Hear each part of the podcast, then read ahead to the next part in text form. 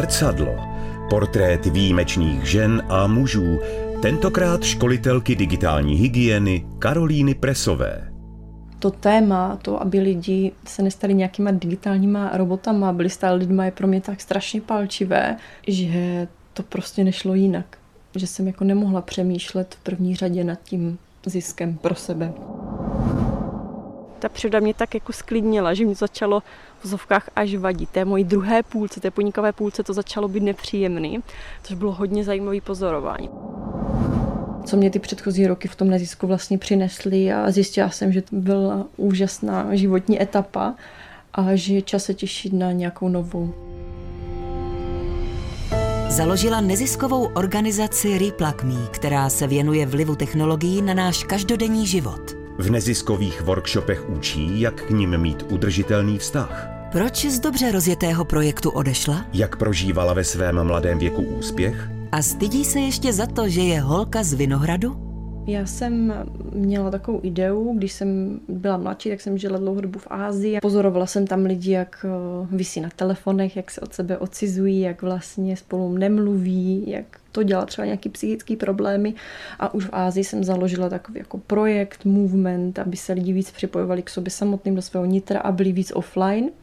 A pak jsem vlastně v tom projektu pokračovala i po návratu do Česka. Rozvinula jsem z toho, řekla bych, relativně úspěšnou neziskovku Replug Me, která se věnuje digitálnímu wellbeingu, pomáhá hlavně dětem ve školách a snaží se děti přimět tomu, aby prožívali ten offlineový svět, reálně ty offlineový vztahy. A myslím si, že to, co jako jsem zvládla společně s tím mojím týmem, je jako velký kus práce a podařilo se nám opravdu něco jako v českém systému, aspoň nějaký semínko, nějaký změny zaset. Pro mě bylo v těch workshopech nebo v té práci s lidma hodně důležité je právě dostat k sobě a jim dát pocítit, jaké to je dotknout se nějak jako vlastní podstaty, což v běhu každodennosti je náročný a v běhu toho, že při každý volný minutě vytahujeme telefon, je nemožný. Na těch workshopech jsme první identifikovali, nebo já jsem, ta moje práce, tak to vypadala kolegyně, když pracovali s dětma, s rodičema, tak to vypadalo trošku jinak, ale já s těma dospělýma, se kterýma jsem pracovala nejvíc, takovou tu jako běžnou populací, tak vlastně jsem se snažila s nima takovou sérii otázek dojít na to, kde je ten kořenový problém toho, proč pořád čahají po tom telefonu, proč si nedají ani těch deset minut nějakého jako lelkování. Jestli je to z toho, že se cítí o samotě, nebo že cítí úzkost, nebo přehlcení, tak vlastně to přehlcení se snaží vyléčit v vozovkách dalším zahlcením informačním. A potom, když jsme se dostali přes tuto slupku, tak vlastně jsem jim pokládala otázky, které je naváděly k tomu u nějaké jako jejich životní filozofii, hodnotám, které by se dotkly jejich nitra, co třeba jim v životě chybí, co by potřebovali, jak by chtěli třeba trávit svůj den. To jsou jako jednoduché otázky, ale myslím, že se lidi moc neptají sami sebe.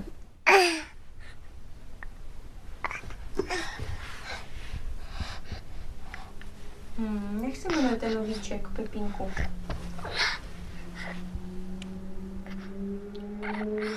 Předtím, než jsem otěhotněla, tak jsem cítila, že je čas na nějakou změnu a že i té organizaci by to prospělo. Vlastně jsem si tak jako řekla, že existují C E Os nebo prostě ředitelé organizací, kteří jsou pro začátek, pro střed a pro konec té organizace. A já jsem cítila, že já jsem ten C E O pro začátek a pro nějaký ten střed, ale že už je tam potřeba jiná mysl, která to třeba dotáhne, která to dotáhne k nějaké systémové změně. Takže jsem vlastně si říkala, že už bych hledala u někoho k sobě, někoho, kdo by to řídil, a pak jsme zjistili, že čekáme Jožínka. Takže vlastně to tak dobře napasovalo, že jsem začala místo sebe hledat náhradu a z té organizace jsem odešla.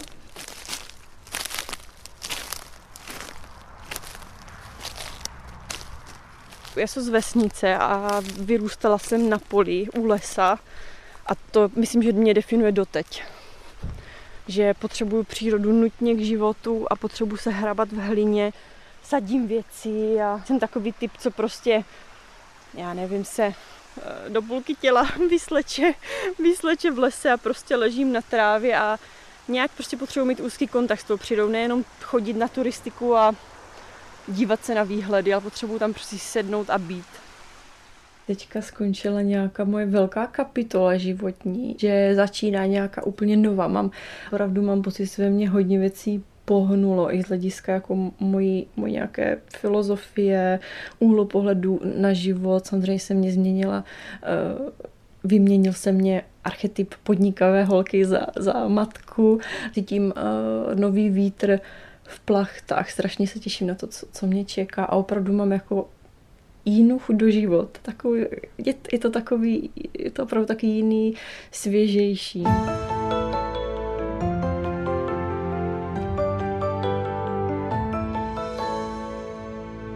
Jedna moudrá žena mi kdysi řekla, že tekoucí voda odvádí myšlenky, i když třeba máme nějaký špatný nebo nějaký konfliktní, a fakt to funguje. Začala jsem cítit, že ve městě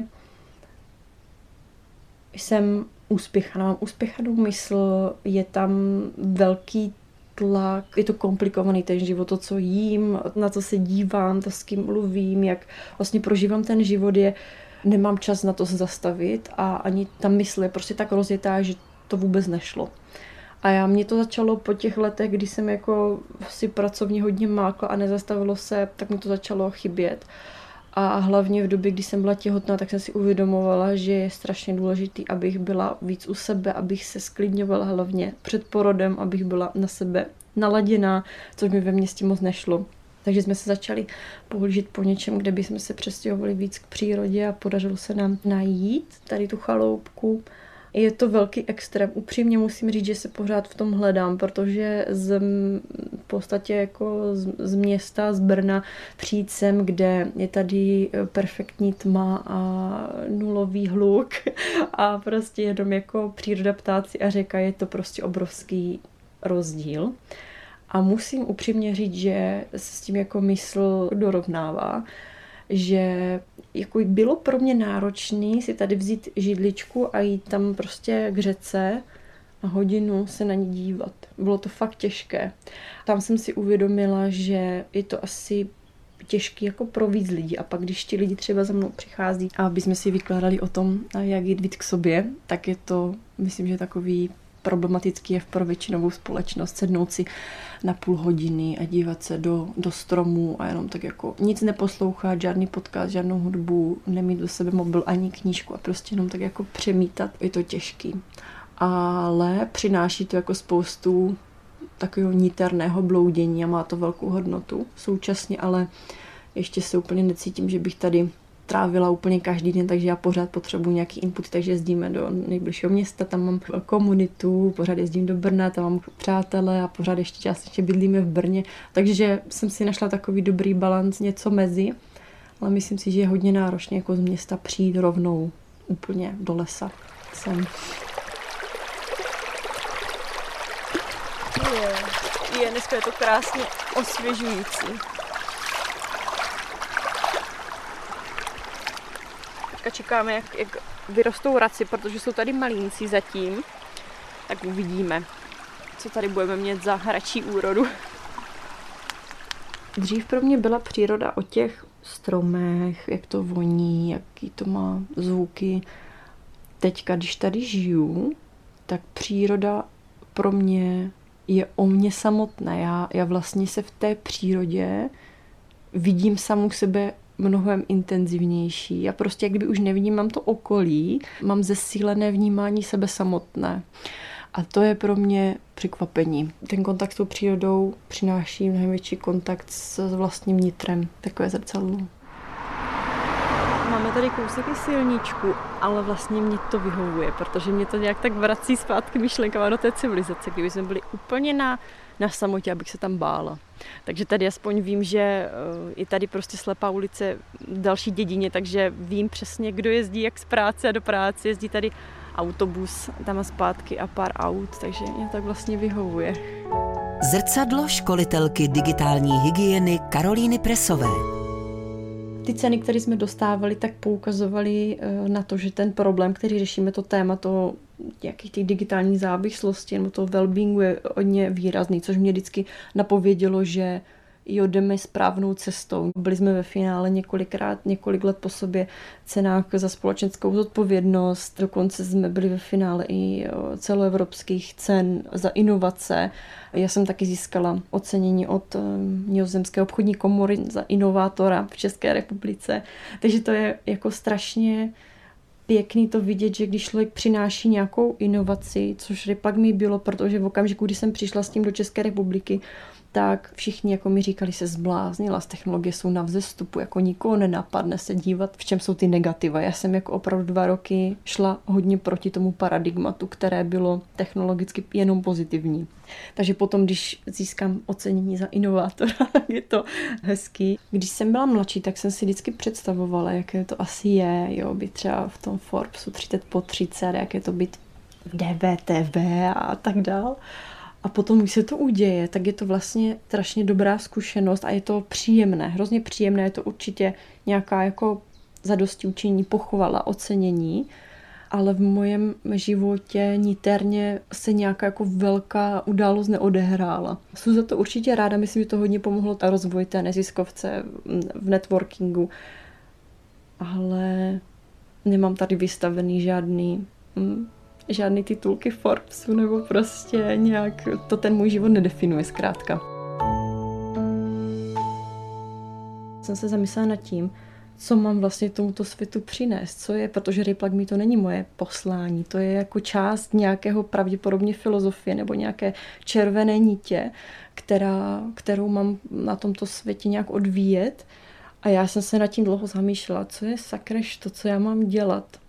A autenticky jsem fakt jako na to, myslím si, že přišla, že moje poslání je prostě přivádět lidi k sobě samotným, k jejich nitru ve světě, který je prostě stále víc nahlas a stále víc křičí. A zjistila jsem, že Replug Me je prostě jeden bod na té mojí červené nitce a těch bodů bude pravděpodobně několik a už jako nějak tak vnímám, že to tak opravdu bude, takže se mě to s nás vlastně opouštělo a pustila jsem to v dobré víře tomu týmu, ať vlastně na tom pokračuje dál. A já jsem si říkala, že budu hledat nějaký další bod, který bude v souladu s tím posláním.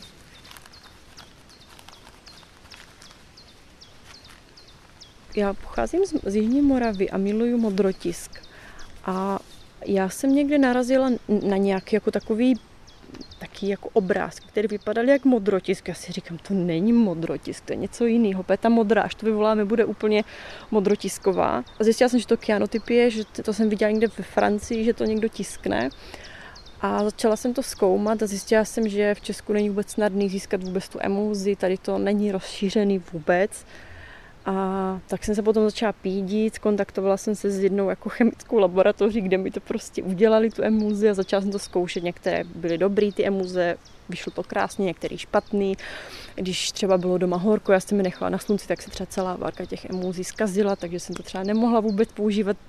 Jako tím, že v Česku není proto, nebo já, já nejsem umělec, nemám jako umělecký background, nechodila jsem na žádnou uměleckou školu, takže od, jsem o tom nic nevěděla. Takže jsem se všechno naučila sama. Takže já si to tady nachystám, protože ten proces je takový hodně rychlý. Jakmile se dostaneme na sluneční světlo, tak se hnedka všechno začne vyvolávat a dít, takže já si tady musím udělat takovou přípravu. Nachystám si tady takový improvizovaný studio. Tak, jinak já už jsem si ty květy nazbírala předem, já si teda sbírám celý rok. Vlastně víš co, já totiž, když se procházím po přírodě, tak já hnedka vidím, jak to bude vypadat na tom papíře. Takže já už to tady mám tak připravené. Mám matroše. Lisuju, když jedu do zahraničí, tak si lisuju i v zahraničí nějaké květy, rostliny.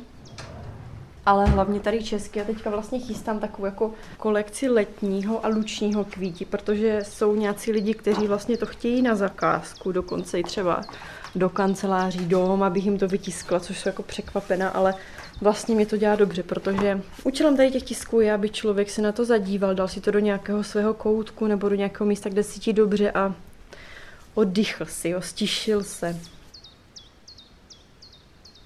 Ten pobyt v Indonésii a v Jakartě byl pro mě, pro tu mou jako moravskou nátoru z, z hlinu za nechtama, jako hrozně jednoduchý, protože tam to nikdo nesoudil, tam prostě to tak nějak jako zapadlo do toho prostředí. Mluvila jsem anglicky nebo indonésky, takže ten akcent tam prostě nebyl. Ale hlavně, když jsem jako jezdila někde po přírodě, po pralesech nebo prostě někde cestovala, tak se to hodilo naopak, jo, ta, to, to propojení s tu přírodu, že jsem neřešila, jestli mám špinavý kraťase nebo zablácený boty, nebo jestli mě opice olízla prostě loket nebo ne, jo. Že jsem prostě tak nějak jako víc plynula a nestresovala jsem, jak někdo by třeba stresoval právě z přílišného kontaktu s přírodou. Ale potom, když jsem vlastně se vrátila, začala jsem rozvíjet Replug Me, tak jsem dělala třeba, pamatuju si několikrát workshopy nějakých jako velkých třeba firmách v Praze, kde to mělo být jako velmi reprezentativní a já jsem z toho měla stres, z toho přízvuku mojeho, jo. Já jsem se jako na začátku strašně snažila mluvit spisovně a češtinsky. Češtinsky, já vím, že to špatně, ale češsky prostě velmi dobře, ale já si nemůžu pomoct, já když prostě v něčem mám energii, teďka o tom tématu jako zapáleně mluvím, tam mě to přeskočí prostě do toho, do toho přízvuku a z začátku jsem z toho byla rozpačitá, vždycky jsem skončila ten workshop a říkám si, Ježíši Kriste, já se vzním jak nějaká holka tady prostě z Vinohradu, ne? Ale jako ukázalo se, že často to má osvěžující efekt, takže to, takže to bylo zapamatovatelné pro ty lidi i ten obsah, takže se to vlastně jako setkalo s dobrým, s dobrým účinkem. Někdy jsem se s tím setkala, že to je jako, někdo mě řekl, že to je fakt jako jak z vesnice, ale to byly jednotky lidí, ale začátku jsem z toho měla stres a skovávala jsem tu svou moravskou identitu, chtěla jsem být jako světová v vozovkách. A teďka už jsem přišla na to, že ty moravské kořeny mě dávají větší zakořenění právě v přírodě, ve spojitosti třeba i s tím vinařstvím nebo vinohradnictvím. Cítím se víc uzemněná a nemám už potřebu to nějak skrývat nebo ukazovat, že jsem holka z města, když to tak není. Ale měla se období v životě, kdy jsem to skrývat chtěla. Zrcadlo školitelky digitální hygieny Karolíny Presové. Cyanotyp je taková jako stará tiskařská technika, která se používá úplně offline, bez počítače a dají se tím krásně vyprintovat rostliny nebo v podstatě peří, jakýkoliv vlastně předměty. A je to založené na tom, že se vlastně smíchá jako, jako emulze, která se nanese na papír nebo na jakýkoliv jako předmět, kde drží třeba i na kámen. Nebo jsem to zkoušela i na látce. A vlastně potom se na to naskládají ty rostliny v určité kompozici, kterou chceme, dá se to vyvolat na slunce. A pak se to omije vodou a nechá se to uschnout. Je to strašně jednoduchý, ale mě trvalo relativně dlouhou dobu, třeba rok, než jsem dobře vyčuchala, jaká má být ta emulze, jak dlouho to nechat na slunci, jak mají být vylisované ty rostliny. Nebylo to úplně jednoduchý a počáteční printy, které jsem dělala, nebyly tak hezký, protože jsem prostě neměla vyzkoušený, jak to funguje. Takže na jeden print, který je fakt jako hezký a dokážete si ho dát někde do interiéru, tak třeba spadá deset takových jako nepovedených. Po generaci v naší rodině děláme víno, máme vinice a třeba jako starat se o to a pozorovat, jako je to obrovská práce v tom vinohradě a potom, když jako z toho vymačkáš deset litrů šťávy, za které se stane dobré víno, tak je to nějak jako hmatatelná dobrá práce s tou přírodou a s tím, co ti dokáže nabídnout. My s našima se snažíme to udělat s úplně jako nejpřírodnějšíma metodama. Takže to je vlastně strašně fascinující proces. A to mě jako vrací zpátky třeba k tomu zamýšlet se, čemu jako člověk pracovně věnuje čas, na co se zaměřuje, co má tu hodnotu, za čím vidí reálné výsledky, které jsou kvalitní, nějak nedobarvené, nedochucené. Že to je vlastně jako hodně inspirující vidět v průběhu roku starání se o, o ten vinohrad a pak tvoření toho vína. Víš co, já jsem takový botanik za všechny prachy, že já ani nevím. Já se dívám prostě na to, jak to vypadá v té přírodě, dokážu to představit, jaké to bude, až to bude vytisklé, ale abych ti přesně řekla, co to je, tak to nevím, to bych musela použít technologii Google Lens, abych to dokázala identifikovat, takže dívej se, tady udělám takovou jako jednoduchou verzi. A tak, překryju to sklem, aby se tam dobře přitisklo a můžeme teda jít na slunce. V létě se to vyvolává krásně, ve slunce je vysoko, je ostré a Trvá to relativně rychle. Pár minut. Nejvíc, takže já tak položím zrovna i pod mrakem, ale to nevadí, protože když je, slu, když je léto, tak, tak, tak to jde pěkně. Takže ten papír začíná tmavnout, nebo ta barva, ta emulze na tom začíná tmavnout. A vlastně ty rostlinky, které jsou tam vylisované, tak oni se nádherně prostě vyvolají. Udělal se z toho prostě jako klasický print. A jinak ta technika je z devatenáctého století. Je to úplně jako původní technika, kterou používala botanička Anna Atkins, a ona vyvolávala rostliny, protože si ji nechtěli kreslit. Tak vlastně zjistila, že se dají takto vylisovat a jde to jako nádherně vidět. Jo? Když třeba některé rostliny mají tenké listy a vylisují se, tak to, jdou tam vidět úplně ty žlázky a je to jako, je to nádherný. Na jednu tu přírodu vidíš jinak. Dívej, tak se to krásně zabarvilo. Změnilo se to. Chvilku tomu ještě dáme. Hodně mě v životě naučily vlastně obě moje babičky, které hodně pěstovaly zeleninu, pohybovaly se v přírodě. Vždycky, když jsme jako, tak já nevím, obírali třeba okurky nebo jsme čistili česnek, jo, tak jako říkali nějaké moudra. Já jsem si vždycky říkala, jako co to je, to jsou nějaké fráze, jo, ale teďka jako když uh, jsem starší, tak si uvědomuju, tyjo, to jsou jako moudra, na které přijdeš jenom, když prostě čtyři hodiny se hrabeš v zemi, okopáváš cibulu a prostě jako na něco přijdeš v tom životě. A mám pocit, že jako v dnešní době čím jednodušší fráze, tím jako větší hloubku to může mít. Opravdu strašně záleží na všem. Já i když jako to dělám už jako, já nevím, dva roky se tomu věnuju, tak pořád jako dělám ještě zásadní chyby, jo, že to někdy vůbec nevyjde ty obrázky, jo, a, a nevím, čím to je. Že to je fakt jako taková alchymie. A tím, že je to úplně offline, prostě tady nemáš žádný počítač, nic takového, tak si u toho úplně parádně odpočinu. A nevím, se ono tak to, to je tam takový jako jemný. A teďka já to koupím ve vodě.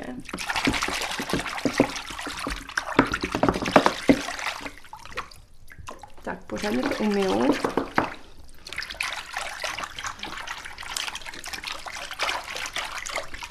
Tak a teďka už to můžeme dát klidně na slunko, protože už to reagovat nebude. Jakmile jsem to umyla vodou, tak už je ten proces hotový. Tak toto vypadá. To uschne, ta barva modrá ještě stmavne na úplně takovou tmavě modrou. A to je výsledek. Je to, je to radost, je to takový zvláštní bylinkaření na papíře. A já jsem taková kreativka od jak živa, ale já prostě neumím kreslit. Já... Já ráda dělám věci, kreslím, ale prostě já kreslím, jak když byla v páté třídě. A toto je pro mě ideální forma kreslení, kdy vlastně něco vytvořím na papíře a no, vypadá to jak uh, od páťáčka. No krásný. Krásný to je. Jsem byla hrozně od, odpojená od svojí nějaké jako ženské podstaty. Tím, jak jsem jela hodně na výkon a jela jsem ten biznis v vozovkách, tak prostě tohle je úplně něco jiného a vyživuje mě to, vyživuje mě to tu moju ženskou vevnitř. A Anna Hogenová to dobře nazývá odvahou žít obyčejný život. A já mám pocit, že ten z venkovního úhlu pohledu ten neobyčejný život, ten plný nějakého komediálního mediálního hmm, exposureu a, a úspěchu a ocenění jsem vyměnila za tady ten obyčejný život, že si tady zajdu prostě na loučku, tady si pobydu chvilku, pozbírám si něco na čaj, pak se okupu v řece a je to jiný a je to obyčejný a upřímně musím říct, že jsem z toho měla obavy, jak to na moje nitro bude působit, jak to zvládnu, když jsem byla tolik roků zvykla na něco jiného. Ale teďka to nějak jako to moje nitro potřebuje a doví, co bude za pár roků. Třeba se vrátím do toho města a zase budu mít potřebu žít ten neobyčejný život. Ale teďka je to tak správně. Další díly Zrcadla najdete na webu Dvojky, v aplikaci Můj rozhlas nebo na dalších podcastových platformách.